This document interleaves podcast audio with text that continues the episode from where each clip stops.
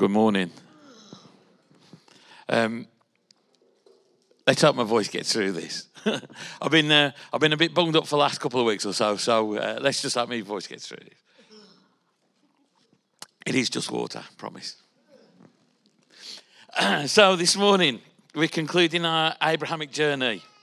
As we said, in response to the word that we had as a church, that we're on an Abrahamic journey. During Lent, we've been looking at the story of Abraham, and over the weeks, we've asked how does the Abrahamic story relate to our personal Lent journey, connect to our Junction 10 journey? And if you missed any weeks, you can catch up on the podcast. But to quickly recap, we've looked at the calling, the promise, the visitors, the other, and the choice. And today, we look at the legacy. Well, I'm glad you find it funny. we look at the legacy. I don't know if you read about the scientist who he, he wanted his legacy to be he was the man who found out how heavy a rainbow was. So he committed his life to this study, and at the end of it, he found out the rainbow was pretty light.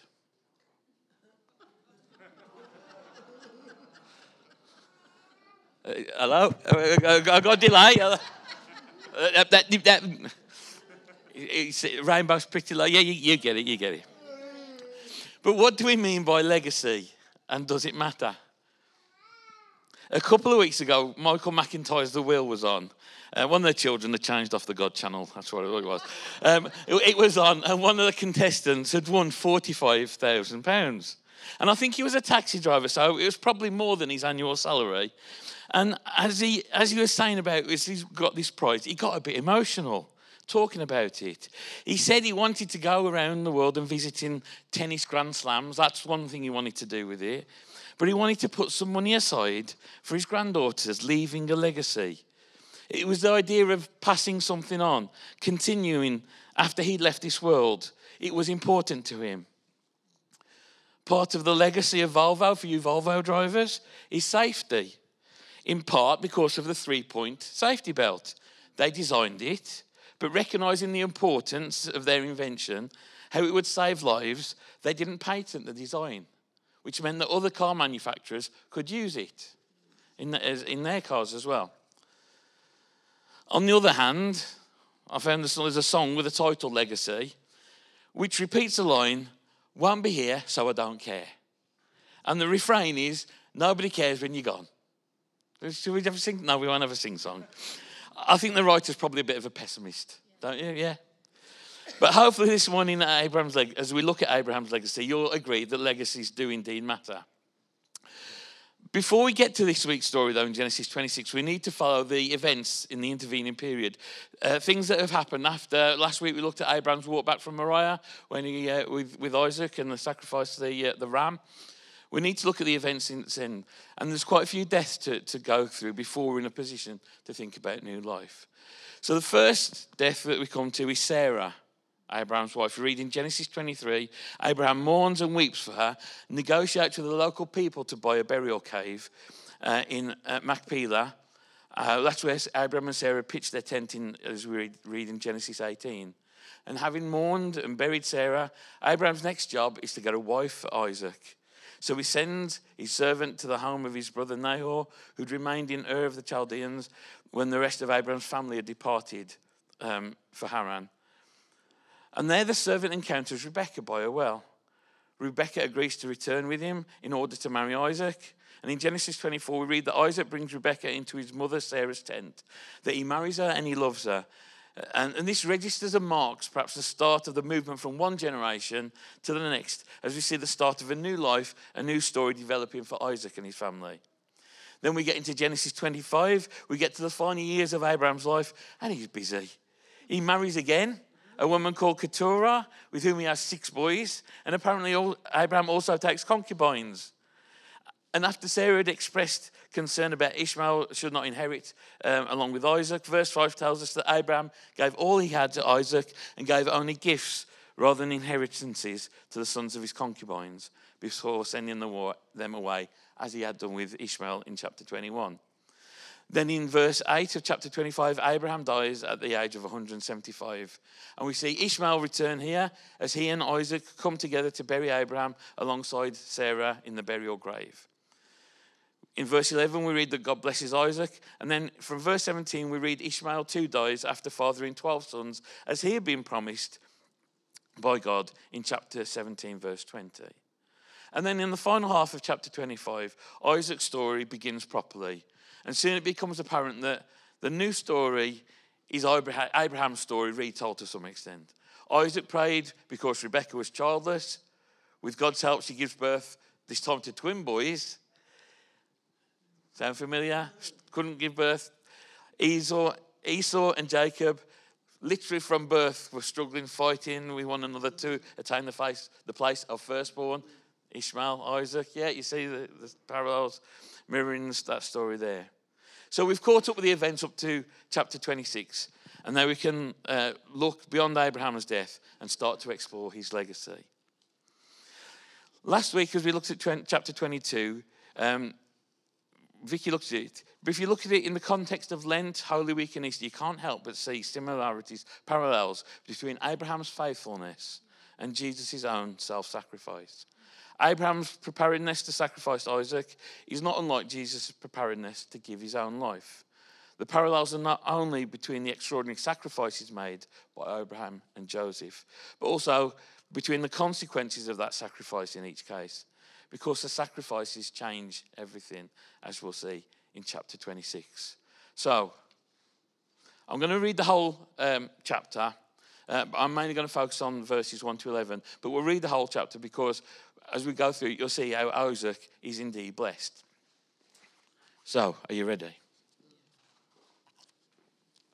so, now there was a famine in the land, besides the previous famine in Abraham's time. And Isaac went to Abimelech, king of the Philistines in Gerar. The Lord appeared to Isaac and said, Do not go down to Egypt, live in the land where I tell you to live. Stay in this land for a while, and I will be with you and will bless you.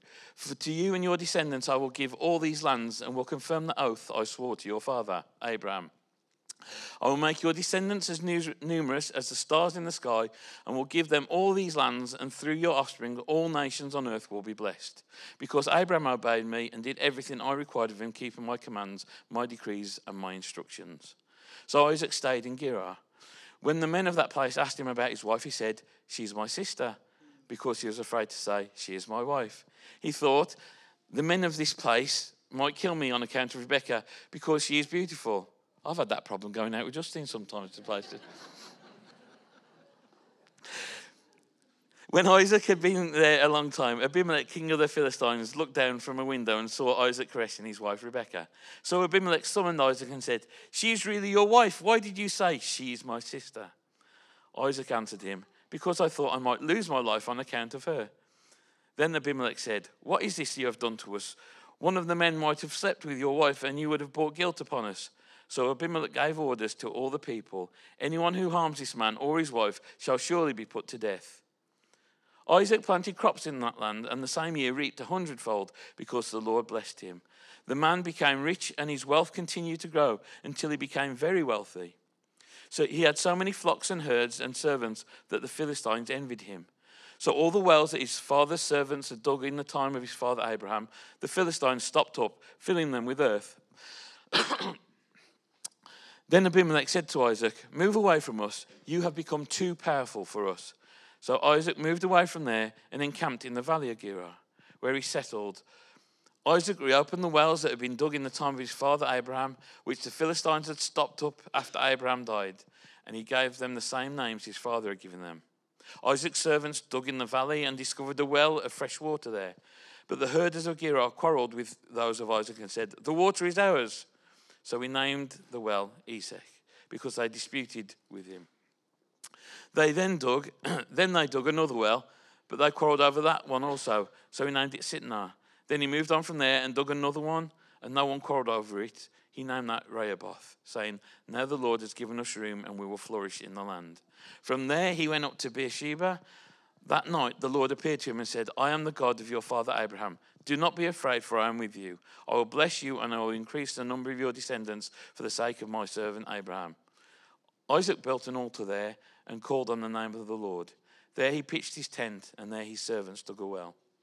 Meanwhile, Abimelech had come to him from Gerar with Ahuzzath, his personal advisor, and Phicol, the commander of his forces. Or Phicol, I'm not sure. Isaac said to them, Why have you come to me since you were hostile to me and sent me away? They answered, We saw clearly that the Lord was with you. So we said, There ought to be a sworn agreement between us, between us and you. Let us make a treaty with you that you will do us no harm, just as we did not harm you, but always treated you well and sent you away peacefully. And now you are blessed by the Lord. Isaac then made a feast for them, and they ate and drank. Early the next morning, the men swore an oath to each other. Then Isaac sent them on their way, and they went home peacefully. That day, Isaac's servants came and told him about the well had dug. They said, We found water. He called it Sheba. And to this day, the name of the town has been Beersheba. When Esau, then he says, jumps to another bit, Jacob takes Esau's blessing. When Esau was 40 years old, he married Judith, daughter of Beeri, the Hittite, and also Basemath, the daughter of Elon, the Hittite. They were a source of great grief to Isaac and Rebekah. So the legacy wasn't plain sailing with that, that final bit there. But after reading that chapter, do you get a sense of deja vu? Yeah? Deja vu, we've been here before. Genesis 26 starts almost the same. starts almost as a retelling of the story of Abraham. There's a famine. Isaac's about to head to, eh, to Egypt, as Abraham did, but God intervenes and tells him to settle in Gerar. Like his father, Abraham's fear of his life is greater than the fear of his wife. Due to his wife's beauty, he tells the Philistines that Rebekah is his sister, just as Abraham did with Sarah. So, Abraham obviously passed on some of his faults and weaknesses to Isaac, but that's not the legacy we're going to be focusing on. This uh, Abrahamic journey, journey it's bookended with two sets of promises. We've just read that God appears to Isaac and makes him promises very similar to those that he made to Abraham. And chapter 26 is where the promises made by God to Abraham right at the start of the journey, and then again at other points along the way, are then passed on to Isaac.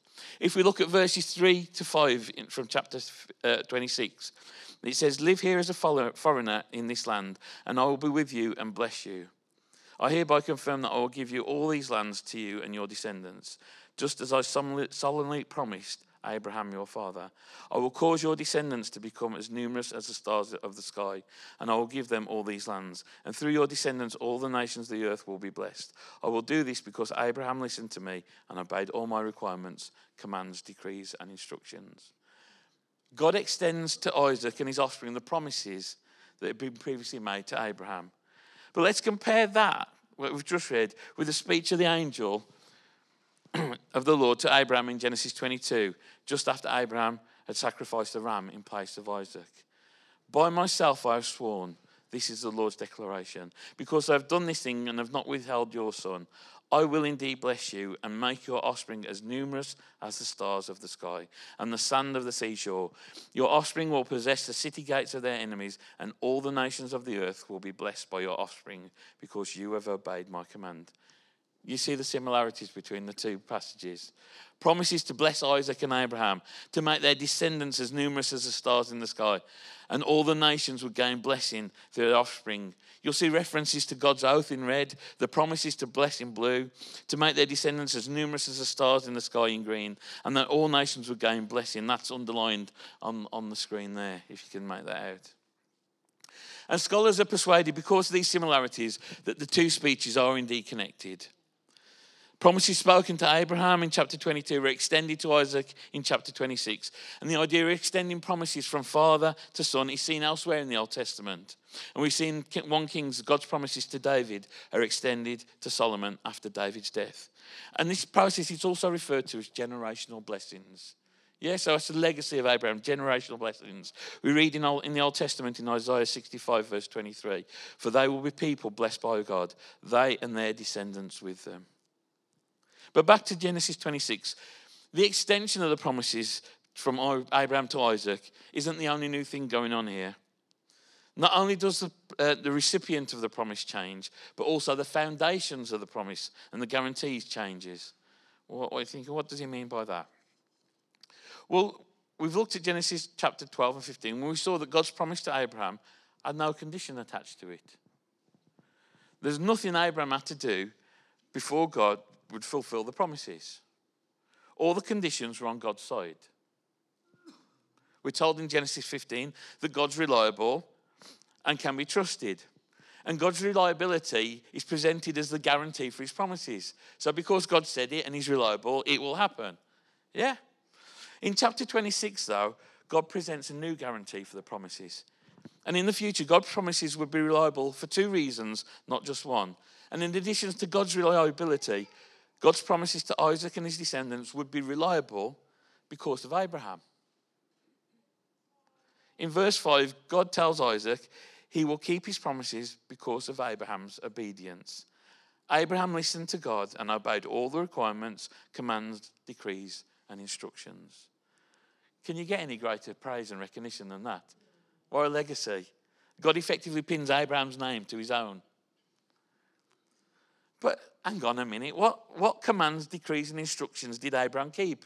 Because they hadn't had the law yet. Now you see where I'm going. The law wasn't given to Moses until later in the story, in the, in the book of Exodus. And what the people think that actually, when they're saying that he kept the requirements, commands, decrees, and instructions, God's referring back to what Abraham did at Moriah. His willingness to be obedient to God, even when there was no possible benefit in, in obeying him, in, in, in giving Isaac up. There was no benefit in doing that for himself, but he was obedient to it. And through the obedience of that at Moriah in chapter 22, the relationship between God and Abraham's family changes. Abraham's faithfulness becomes part of God's faithfulness to his chosen people. And that certainly resonates at the start of Holy Week, doesn't it? Yeah, about God's faithfulness, how he intertwines. As we think about Jesus' obedience and how that changed our relationship with God. So, Abraham, we looked not a particularly special person to start with, but became the special person that God chose him to be.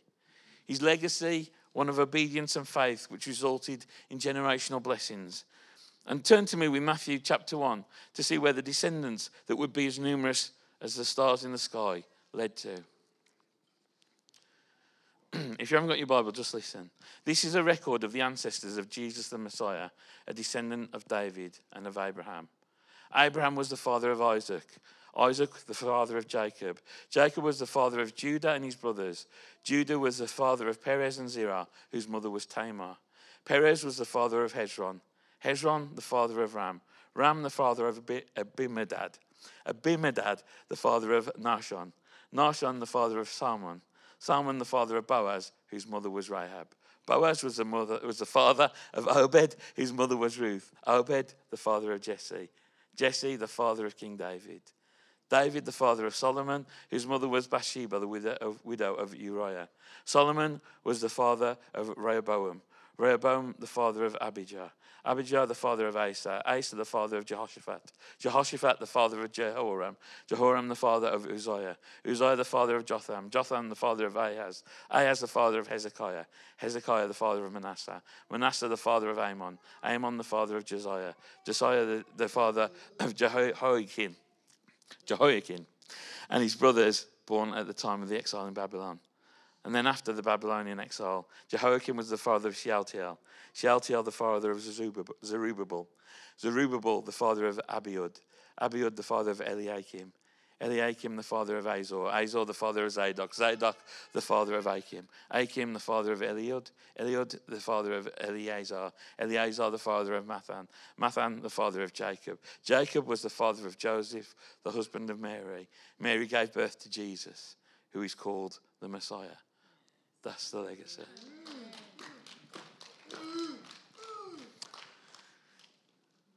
So we come to the end of our series, and how's your Lenten journey been? a time to break away from normal routines to focus on our spiritual journey through prayer, sacrifice, and charity, maybe. And just as Abraham's journey was a series of shorter journeys, you may have discovered the journey that you set out on is just the beginning. And you're going to be stretching this journey out way beyond Easter, way beyond Bank Holiday Monday. Are you still heading to where you thought you were going at the start? Are you taking a break in Haran? Are you seeking sanctuary in Egypt? Or have you arrived? Even if though it feels you've arrived, our journey with God's never done, is it? Never done. You might have climbed to what you thought was the top of the mountain, but once you get so far, if you've ever been up a mountain, you get so far, and what was the top isn't the top. You go up and you can see higher peaks that aren't uh, uh can't be viewed from the ground. There's always another journey to go with God, and we go go on it knowing He will keep us on the road, heading towards our ultimate destination. So, what's the next part of your journey personally? Is it to step out in a new area of service or ministry? To make Jesus more known to those around you? Is it to move to a season of rest? To increase your quiet times with God? Reading the Bible more? Regularly praying with others? The decisions we make on our journey will determine our legacy, for good or bad, individually and corporately. Has anybody heard of Everest Galois? I'll say it again because it might be the pronunciation. Évariste Galois. No. He may have been as famous as Albert Einstein. Who's heard of Albert Einstein? Yeah. So why haven't you heard of Évariste? Well, on the 29th of May, 1832, he sat down and he wrote a 60 page mathematical masterpiece without taking a break. His work that night contributed more to his field of expertise than most of his esteemed colleagues could ever hope to. It said what he wrote that night could keep generations of mathematicians busy for hundreds of years. So, why did he do it? He did it because he wanted to leave a legacy. And he knew that he might die the following morning because he'd been challenged to a duel. This is 1832 in France, and he'd been challenged to a duel. Pistols at dawn. And foolishly, he'd accepted the challenge, wanting to defend his honour. So around the pages of the formula, he scribbled several times, I have not time, I have not time. And he finished shortly before dawn, went out to meet his opponent, and died soon after from the gunshot wounds. A story of legacy, but waste. How much more could he have achieved? And hopefully, none of us here are going to die anytime soon. But what legacy will we leave? What will we, we be remembered for? What will it be a life wasted, pursuing things that don't matter, or a lasting legacy in the lives of others? Corporately, what's our legacy? We can reflect on different things as a church, things we've been involved in. You know, aside from all the stuff that's gone on in, in Junction 10, the building, things like the vines come out of it first base accommodation for young people, stepping stones. Some of these uh, have, have happened and finished, and, and some are still going. A significant role in the net or Love Black Country. Great praise and worship. You know, one of the guys on the minister's training with me is going to become the leader of a church in Wakefield. The church in which Smith Wigglesworth, and if you don't know that name, look up. The name Smith Wigglesworth died in. He was attending a funeral for someone else and he passed away in one of the side rooms. And that's perhaps seen, because when he was saying, I went, uh, is also my uncle was was the pastor there, so that's kind of another story. But I was like, ah, that's the church, and he's like, yep. And it's perhaps seen as a badge of honor to some, something as significant than that in the Pentecostal movement happening in in that place. But actually, it's been a bit of a challenge as well the legacy of that because people got ideas and expectations about that. And if we look more recently at Junction 10, what's our legacy? And this was a bit difficult to write, but hopefully you know my heart. Is our legacy the church that knocked its building down and spent the next however many years wandering, trying to their best to get a new building, getting back to what they once were? Is that our legacy? Or as Vicky challenged us, is our legacy the church which was radically obedient to God, who heard his voice to say, demolish the building, build a community with Jesus at the center, and don't worry about the building because if you do as I say, if you're obedient, you will become the church that you were meant to be. Is that our legacy? And what if our, what if our legacy is that, if we truly do believe that and we seek to do that?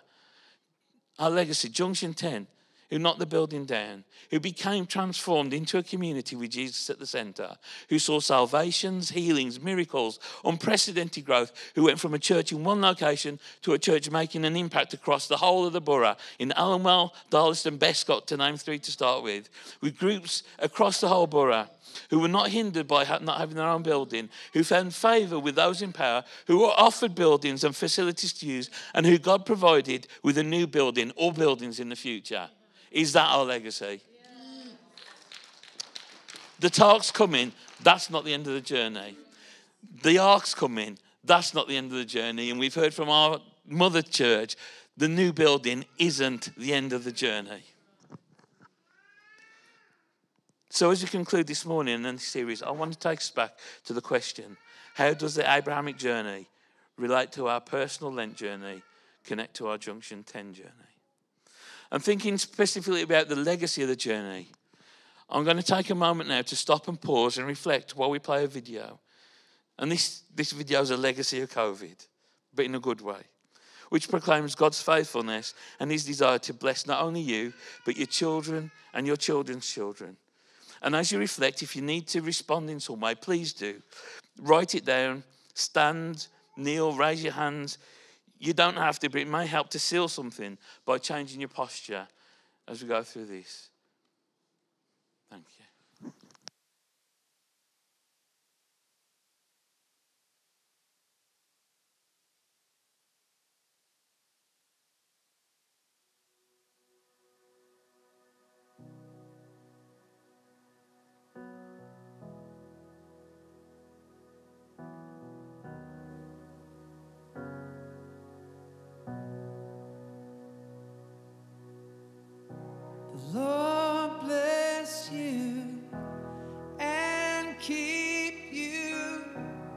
make his face shine upon you and be gracious to you. Lord,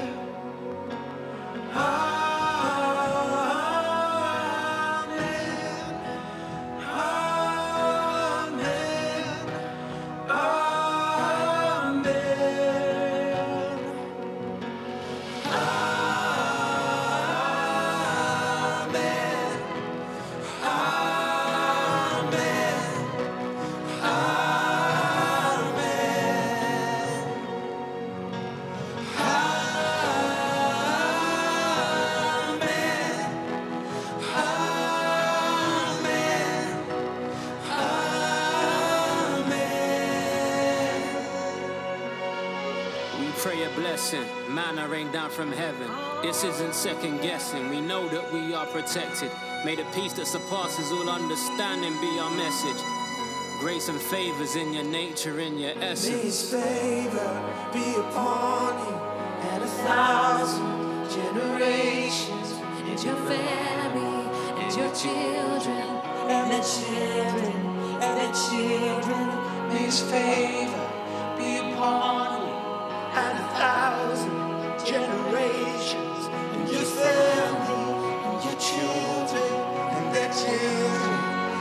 children. His favor be upon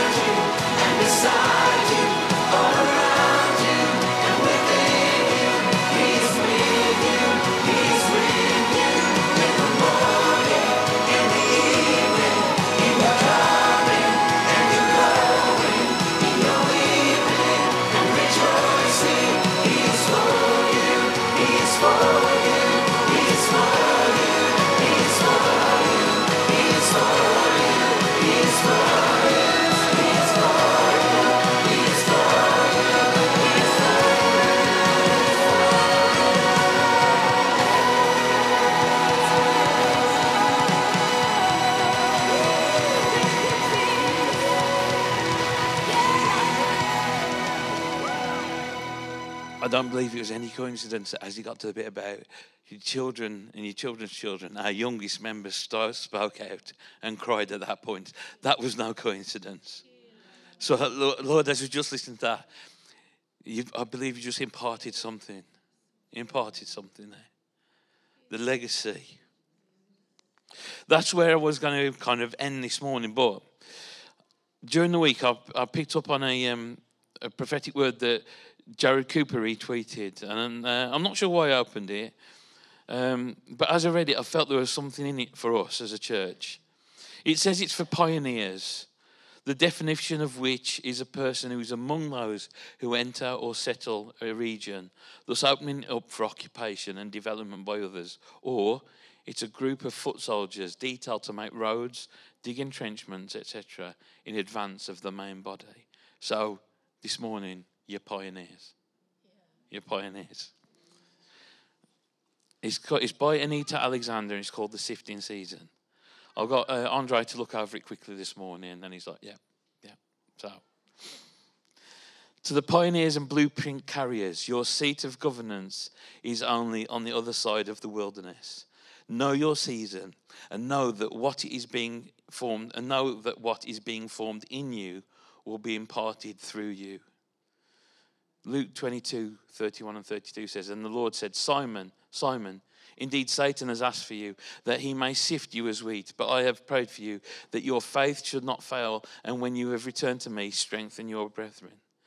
Peter was about to enter a trial that would not only test his faith, but reveal it. The enemy had a purpose, and that was for the trial to take him out and cause his faith to fail. This sifting would reveal what was genuine love for God versus love for himself. He thought that when Peter's heart was revealed to himself, he would give up and desert his calling, which was to lead, guide, and govern the birthing of a new era of the early church.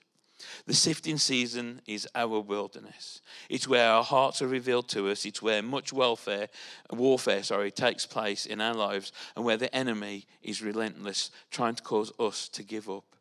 What we are pioneering is tested in the wilderness. Blueprints of governance that the Lord has infused in our spiritual DNA are separated from selfish ambition and self preservation of the flesh. The next part's headed from declaration to governance, building according to the blueprint. In this time, we are a voice in the wilderness, proclaiming the blueprints we are carrying, but it's only in declaration form, it is not yet governance. This proclaiming in the wilderness season prepares the way for the time when the testing of faithfulness is completed, therefore establishing the blueprint. 1 Peter 5:10 says, "And after you have suffered a little while, the God of all grace, who imparts all blessing and favor, who has called you to his own eternal glory in Christ Jesus, will himself complete and make what you ought to be, establish and ground you securely, and strengthen and settle you." From this place, just like Peter, we are then called to strengthen our brethren. We are to go from declaring, proclaiming space to a building space. This is governance. When you build according to the blueprint, then you are truly governing, which means that because you have pioneered the blueprint in the wilderness and it has been tested and tried, you are able to then build and impart that to your brethren. Many think that just because you are declaring it, you are governing it, but that's not always the case. John the Baptist declared and proclaimed the baptism of fire, but he didn't govern in that space. He only prepared the people for the blueprint of what he saw. Jesus was preparing vessels who would govern in that prophetic foresight, which he was released by John the Baptist. Those disciples would become apostles and build that blueprint into the next generation, which would then be carried forth for generations to come. We are now the fruit of the legacy of that initial building and govern. Sorry, we are now the fruit of that legacy of initial building and governance. Peter, however, was not ready for the, to lead the day of Acts before Jesus' death, even though he thought he was. There were many areas of denial and confidence in his own strength that would have caused him to fall and abort the establishing season. The work of the Lord, however, became so complete in Peter's life that when it was time to step into his building season, the very weaknesses in his life had become his strengths. He no longer feared man. Eventually, he was martyred for the Lord, but not before he had, made, he had securely impacted the earth for the kingdom in the generation he was called to. When you enter your building stage, a lot of the time the blueprint will seem like old news to you because you have been cultivating it in the wilderness and in secret for years. But it is new news to the generation and those who are being called to build up and impart to. It will be as if they have never heard of such things before. That's because the Lord has not only been preparing you for such a time, but He has been preparing hearts, making them ready for the deposit of the kingdom you have received through the testing of fire.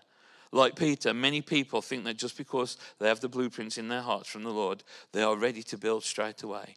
However, it's quite the contrary. Every preparation is achieved in the wilderness. Don't be discouraged. Just see the season for what it is. I know sometimes in the wilderness we think it will never end. And the last section is building with precious stones, gold and silver. My husband said something so impact, impacting the other day. He said, When you have gone through the fight, you won't build again with wood, hay, and straw. You won't build with your own agenda to serve your own agenda. You will build with precious stones, gold and silver. When you build this way, what you are building is eternal. It has legacy and it lasts for generations to come.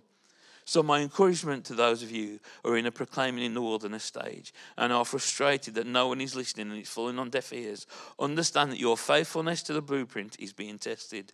Those whom this blueprint is to be imparted are being prepared. And when building time comes, they will listen. This isn't for a flash in the pan season so we can feel important for a bit and fill our egos. We won't last. That's why ego is purged out of us in the wilderness. Holding fast to the, blueprint has a way of killing all flesh. The Lord won't allow us to use this blueprint to self elevate. Its purpose is to build the kingdom. Yield to the full process and have a work that is eternal and a legacy that remains beyond your time here on this earth. This is, a, this is being a true builder and a true pioneer.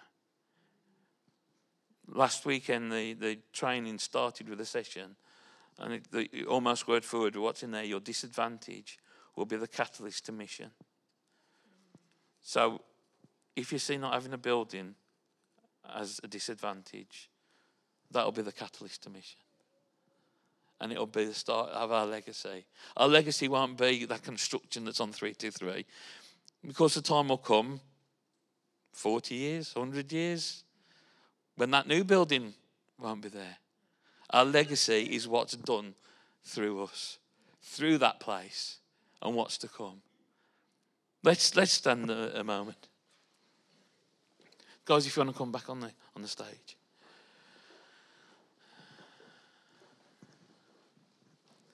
Lord, we're so thankful for how you are guiding us through this. And Lord, we know that you will provide. You will provide.